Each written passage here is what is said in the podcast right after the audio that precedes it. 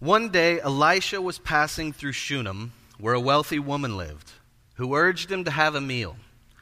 So, whenever he passed that way, he would stop there for a meal. She said to her husband, Look, I am sure that this man who regularly passes our way is a holy man of God. Let us make a small roof chamber with walls, and put there for him a bed, a table, a chair, and a lamp, so that he can stay there whenever he comes to us. One day when he came there, he went up to the chamber and lay down there. He said to his servant Gehazi, Call the Shunammite woman. When he had called her, she stood before him. He said to Gehazi, Say to her, since you have taken all this trouble for us, what may be done for you? Would you have a word spoken on your behalf to the king or to the commander of the army? She answered, I live among my own people. He said, What then may be done for her? Gehazi answered, Well, she has no son and her husband is old. He said, Call her. When he had called her, she stood at the door. He said, At this season, in due time, you shall embrace a son. She replied, No, my lord, O man of God, do not deceive your servant. But the woman conceived and bore a son at that season in due time, as Elisha had declared to her. This is the story of God told for the people of God. Thanks be to God. You may be seated.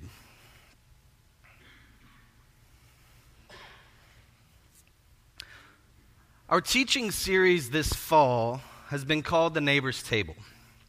We've spent this season discussing the art of neighboring, engagement with the community that we're a part of, and hopefully, when we answer the question, Who is our neighbor? our, na- our answers are getting bigger and more inclusive.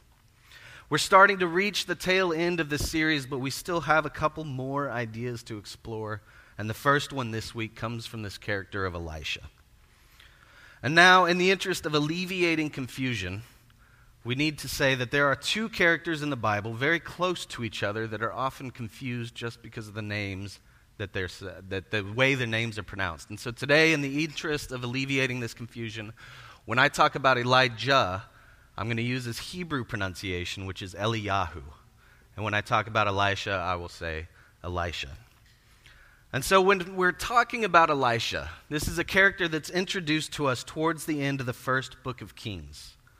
Eliyahu, towards the end of his ministry, is asked by God to anoint and to appoint the next generation of royal and religious leaders. And Eliyahu at this time takes Elisha as his successor. Eliyahu has been the epitome of what a prophet in Israel is and should be. So much so that in our Gospels, when we come forward to this time, Jesus and John the Baptizer are both confused for Eliyahu at various times. Eliyahu speaks for God to the people of Israel. He calls them back to their identity as a people of the one God. He has a dramatic contest with hundreds of pagan priests and emerges vindicated by God's direct action. Eliyahu hears the voice of God in the silence of Mount Horeb. He continually is critical of the Israelite leadership for both their pagan practices and for their economically unjust systems. Eliyahu, as I said, is the archetypal prophet. And just before Eliyahu is whisked away in a chariot of fire to the heavens, his disciple, Elisha, asks for a double portion of his spirit. And so, this drive, this passion, this fire that drives Eliyahu indwells within Elisha as well. And Elisha carries forward this prophetic tradition. And in the fourth chapter, when we come to this chapter with Elisha, there are four seemingly unrelated narratives. But what we'll find is that there is a connection more than just Elisha being the protagonist in each of these narratives. The chapter opens with Elisha visiting a poor widow. This widow quickly tells Elisha of her dilemma. You see, when her husband, who was formerly a prophet, had died, he left some outstanding debt. She has no money to pay her creditors, and the creditors are soon coming to take away her sons to put them into slavery. The second narrative in this fourth chapter of Second Kings is the passage that I began reading to you. But we're going to skip through, skip through that and get to it in just a moment. Immediately following the story of the wealthy woman, Elisha moves on to a place called Gilgal where he joins his company of prophets. It's said that there's a famine in the land, and so when Elisha sends his servants to make a stew for the prophets, they can't find any ingredients. They eventually find this unfamiliar gourd and collect a whole lot of this gourd and chop it up and put it in the stew. And when the people began to eat, begin to eat the stew, they find that it's poisoned. And finally, in the fourth story of this chapter, a man comes to Elisha with a gift for the prophets. He brings the prophets 20 loaves of bread. But as Elijah says to give it to the people, the people begin to declare that 20 loaves is not enough to feed the hundred men that are there. And so we return to this narrative of the Shunammite. Elisha visits this town called Shunem. Shunem is located at the foot of Mount Moreh to the west of the Sea of Galilee. And in this town, Elisha meets this woman who's described as alternatively wealthy or well to do or great. She urges this man, this prophet, to stay for a meal, and this becomes a constant practice on his subsequent visits through Shunem. This great woman finally decides to build for Elisha his own room, furnishing it with all that he needs. And as Elisha seeks to reward this woman for her hospitality, it's, re- it's revealed that she has no son. And as God does throughout the scripture, through Elisha, a promise is made that this woman will give birth. The woman does. And this is where we stopped our reading, but this is not where the narrative stops. As we read the narrative further, we find that while still a child, this boy passes away. And the woman's immediate reaction is to cry out and to seek again this prophet that gave her, gave her this gift. So the prophet returns and, like his rabbi before him, resurrects this boy from death. So there's a few points that I think we should note about this chapter. One that's particular to this woman, the Shunammite woman, and then one that's a little bit more universal with the way that these four stories within this chapter are connected. So, this first point that I want to make is particular. I want to explore the character of this woman. As I said, the different translations call this woman wealthy or well to do. The Hebrew word can be translated as anything as wealthy, well to do, great. It could even be translated as large, though that one is probably not it. What I believe makes this woman great is that she does exactly what's expected of her to do in the ancient Near East when a stranger is met. When you meet a stranger in this ancient world, you offer them respite, you offer them food, you offer them water, you offer them rest, because this is a matter of life and death, as we've discussed before. This woman is full of vigor, full of life, and full of generosity, and her husband hardly even plays into the narrative. The woman, however, is described by Richard Nelson as a powerful and admirable character. Walter Brueggemann says of her that she is, for an instant, a more powerful character than even the prophet. When Elisha asks this woman what can be done for her, this woman is so great, maybe so humble, that her response is that nothing can be done. She needs no good words spoken to her to the king. She needs no monetary reward. Her response is that she needs nothing. She offers hospitality because hospitality is what is required. But Elisha presses on and offers this son as a blessing. Our friend Wendy Holbrook is preaching in the sanctuary this morning. I talked to her this week about this passion, about this passage and about our sermons, and she told me about this phrase that has been floating around in her head all week. This phrase comes from the Hindu tradition, and it says that the stranger is God. What is remarkable about this phrase to me is that this phrase could have easily come from our own tradition. It's in our sacred text that we find that the need for the care and the love and the compassion of the stranger is repeated over and over. And at least one story in our text, this stranger is seen to be the divine. This woman epitomizes hospitality to the stranger, the sojourner, the foreigner. And the stranger in this case turns out to be a messenger of the divine. The second point that I want to note about this chapter is a little bit more universal. What connects each of these four narratives within this fourth chapter is that each of them are narratives of scarcity. In the first chapter of the uh, first story of the chapter, the woman has no husband, no money, no food, and her sons are being taken away. Each of these is a statement of economic scarcity. In the story following our Shunammite woman, there's a famine in the land. The prophets have no money to feed themselves, and the situation gets so bad that they pick unfamiliar gourds and end up poisoning themselves. This, too, is a statement of economic scarcity. Even the story of our great woman is a, a statement of economic scarcity, as social security in ancient Israel were your children, especially your sons. It was your sons that cared for you as you grew old. Couples with no children became a drag on the economy because somebody had to take care of them. Whether they're well to do now or wealthy now matters only so much as they grow older. These narratives of scarcity are significant for a few reasons. First, this chapter, while situated in the middle of the book of Kings, mentions no king. This chapter tells us what the people of Israel are experiencing with no mention of what the kings are actually up to. This chapter serves as somewhat of a people's history these chapters force us to ask a question. If the people are star- starving and indebted and barren, what are the kings up to? The role of the monarchy in ancient Israel was explicitly to protect and preserve and serve the people within their land, whether Jew or Gentile, according to the teachings of Torah. And yet, as what often happens with the government when we read the bookends to this chapter, we find that the kings instead are wrapped up in their own means, wrapped up in war, trying to fill their own coffers.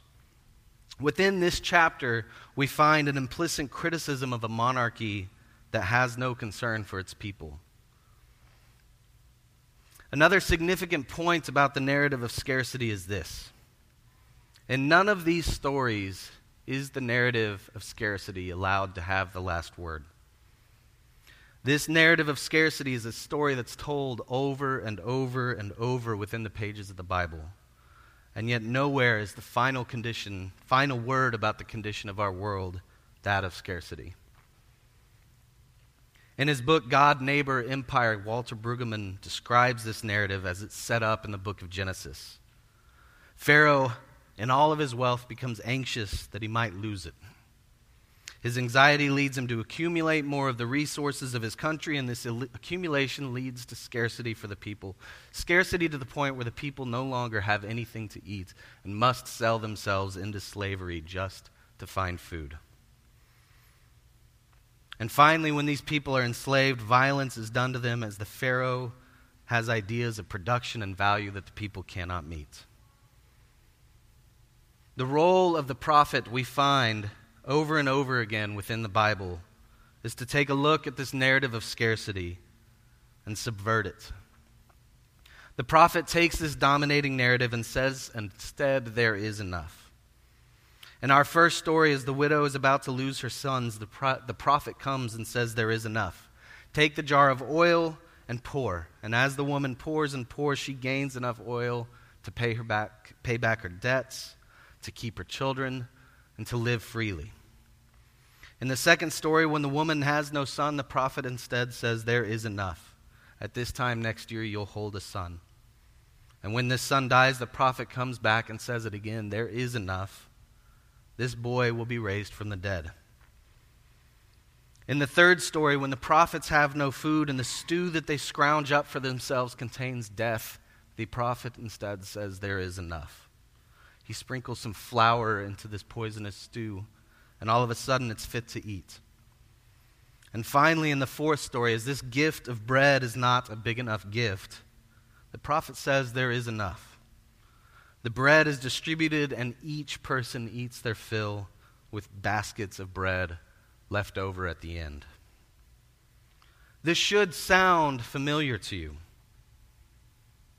Jesus has had oil poured over his feet, and when it's said that this is a waste of a precious commodity, Jesus instead says there is enough. And when a boy dies in a city called Nain, at the foot of Mount Moreh, to the west of the Sea of Galilee, if you remember where Shunem is, it's very close to this. Jesus says instead, There is enough, and this boy is resurrected. And when the disciples ask, What is two fish and five loaves of bread, in the face of 5,000 men and countless women and children? Jesus says there is enough. The food is distributed, and there is enough left over to fill up baskets.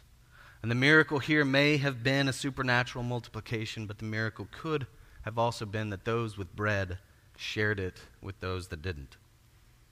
There is enough. This is the voice of Jesus.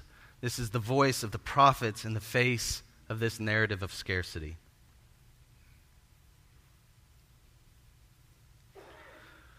We see a lot of narratives of scarcity in the world around us today. Whatever your news source is, whether you're on Facebook or Twitter, the dominating headlines and taglines that we see and we hear are often about scarcity. There's not enough food, there's not enough water, there's not enough money, there's not enough clothing, there's not enough jobs, there's not enough security. But the voice of Eliyahu, the voice of Elisha, the voice of Jesus say otherwise. The voice of these prophets say that there is enough. Now, for us, sometimes we're called to be like the woman. Sometimes we offer hospitality because it's hospitality that's required. We offer food for the hungry and water for the thirsty and a bed for the traveler. And sometimes, like the woman, we cry out when we experience injustice, as this great woman does when her son dies. We give voice to what we're experiencing when the narrative of scarcity dominates our own world. And sometimes we're called to be the prophet. Sometimes we declare that there is enough. We awaken the world around us to an alternative reality in which scarcity does not have the final word. One such prophetic voice here in San Antonio is from an organization that's called the Interfaith San Antonio Alliance. I'd like to invite Dr. Jack Reese up to tell us a little bit about this alliance. This is an alliance that is subverting the narrative of scarcity within our city. When we hear the words, there's not enough housing, this alliance says there is enough. Please do tell us a little bit about your organization. About a month ago, uh, October 17th,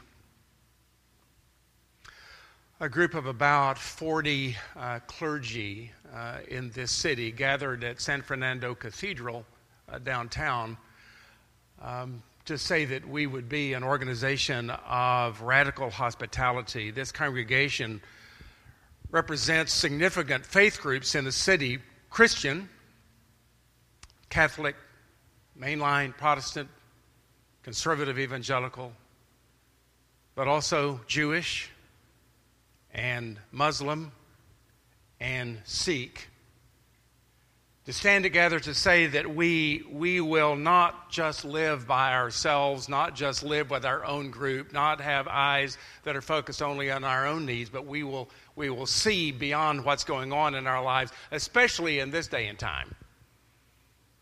In a, in a period of time in our nation and in the world in which people are isolating themselves and polarizing themselves from, from one another, that Christians and Jews and Muslims and Sikhs in this city can share what they can share in common with one another. And that group gathered together, including two of the pastors of this church, David McNitsy and Dinah Shelley, to say that this church, Alamo Heights, New Heights, will be a center of hospitality in this city. And the focus of this organization, the Interfaith San Antonio Alliance, as we have gathered together our, our initial conversations to say that, that the project we will tackle first is homelessness and affordable housing because there are too many people in the city that do not have enough. There is just too much scarcity. We are not asking anything of this organization, of this, of this church. It's not like we've come asking for money today, though if you have a check, I'd be willing to figure out something to do with it. But simply to say that this church is saying to the community, we will have eyes to see. That we will not treat homeless and the poor as simply other, those people out there, those people that, that, that hassle us when we go downtown, you know, those people. That we will see them face to face, and that we will see them as humans. A friend of mine several years ago who was called to, to minister to the homeless in another city said that the first thing I did was to go and sit at the corner with some of the homeless and ask them the question, What do you need? And their first response was to say, No one has ever asked us that before. Of all the efforts to give to the homeless, we all assume that we know what they need. We, we can give them, you know, some money, we can give them some food. Surely that's what they need. No one had ever asked them, What do they need? They said, First of all, we need you to know our name. And the greatest thing you could provide us right now is an internet. Well, no one had ever asked them what they need, but what they needed was connections to their family. They needed an internet so that they could send emails to their family. The homeless needed email. No one had ever asked them. And so, what we're asking this community and, and communities of faith all through the city is that over the coming months and years that we will be committed to seeing those who are different than we, different by faith, different by ethnicity, different by religious commitment, different by wealth or lack thereof, that we will see them. We will see them as humans, gifted by God. We will know their names, and we will know what they need. I'm going to ask that you, um, that you stand, and we're going to say a prayer uh, together.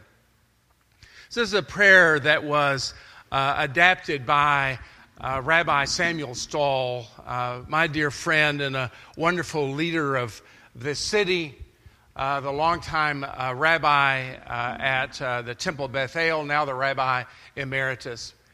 And if you would say this prayer with me as we commit ourselves to being God's people in this community. Dear God, we are so grateful that we have a home, that we have a place in which to eat, bathe, rest, and love. We cannot imagine the chaos of living without one. Home is where the heart is. If we lose our home, we lose our heart. For home and heart are bound together. For losing a home is like losing one's heart or having one's heart ripped out and whose heart has not healed faster by being in the right home. Oh God, we ache for our brothers and sisters made in your image who lack homes. They live on the street and eat out of garbage cans. For living this wretched life, we have blamed and mocked them. We do not know their names. We call them homeless. We do not know what has impoverished them in fact, we do not know them at all. We have only seen them sleeping in doorways, wandering aimlessly, staring up at us with hollow eyes. O oh God, fire us with zeal and passion to combat this blight of homelessness. Fill us with your compassion, O oh God, so that you may use us to better the lives of those who suffer life's indignities without shelter. Stir us to assure a home for them so that their hearts, bodies find comfort and rest. Enable us to labor zealously so that no one will ever be known by the name homeless again. Amen.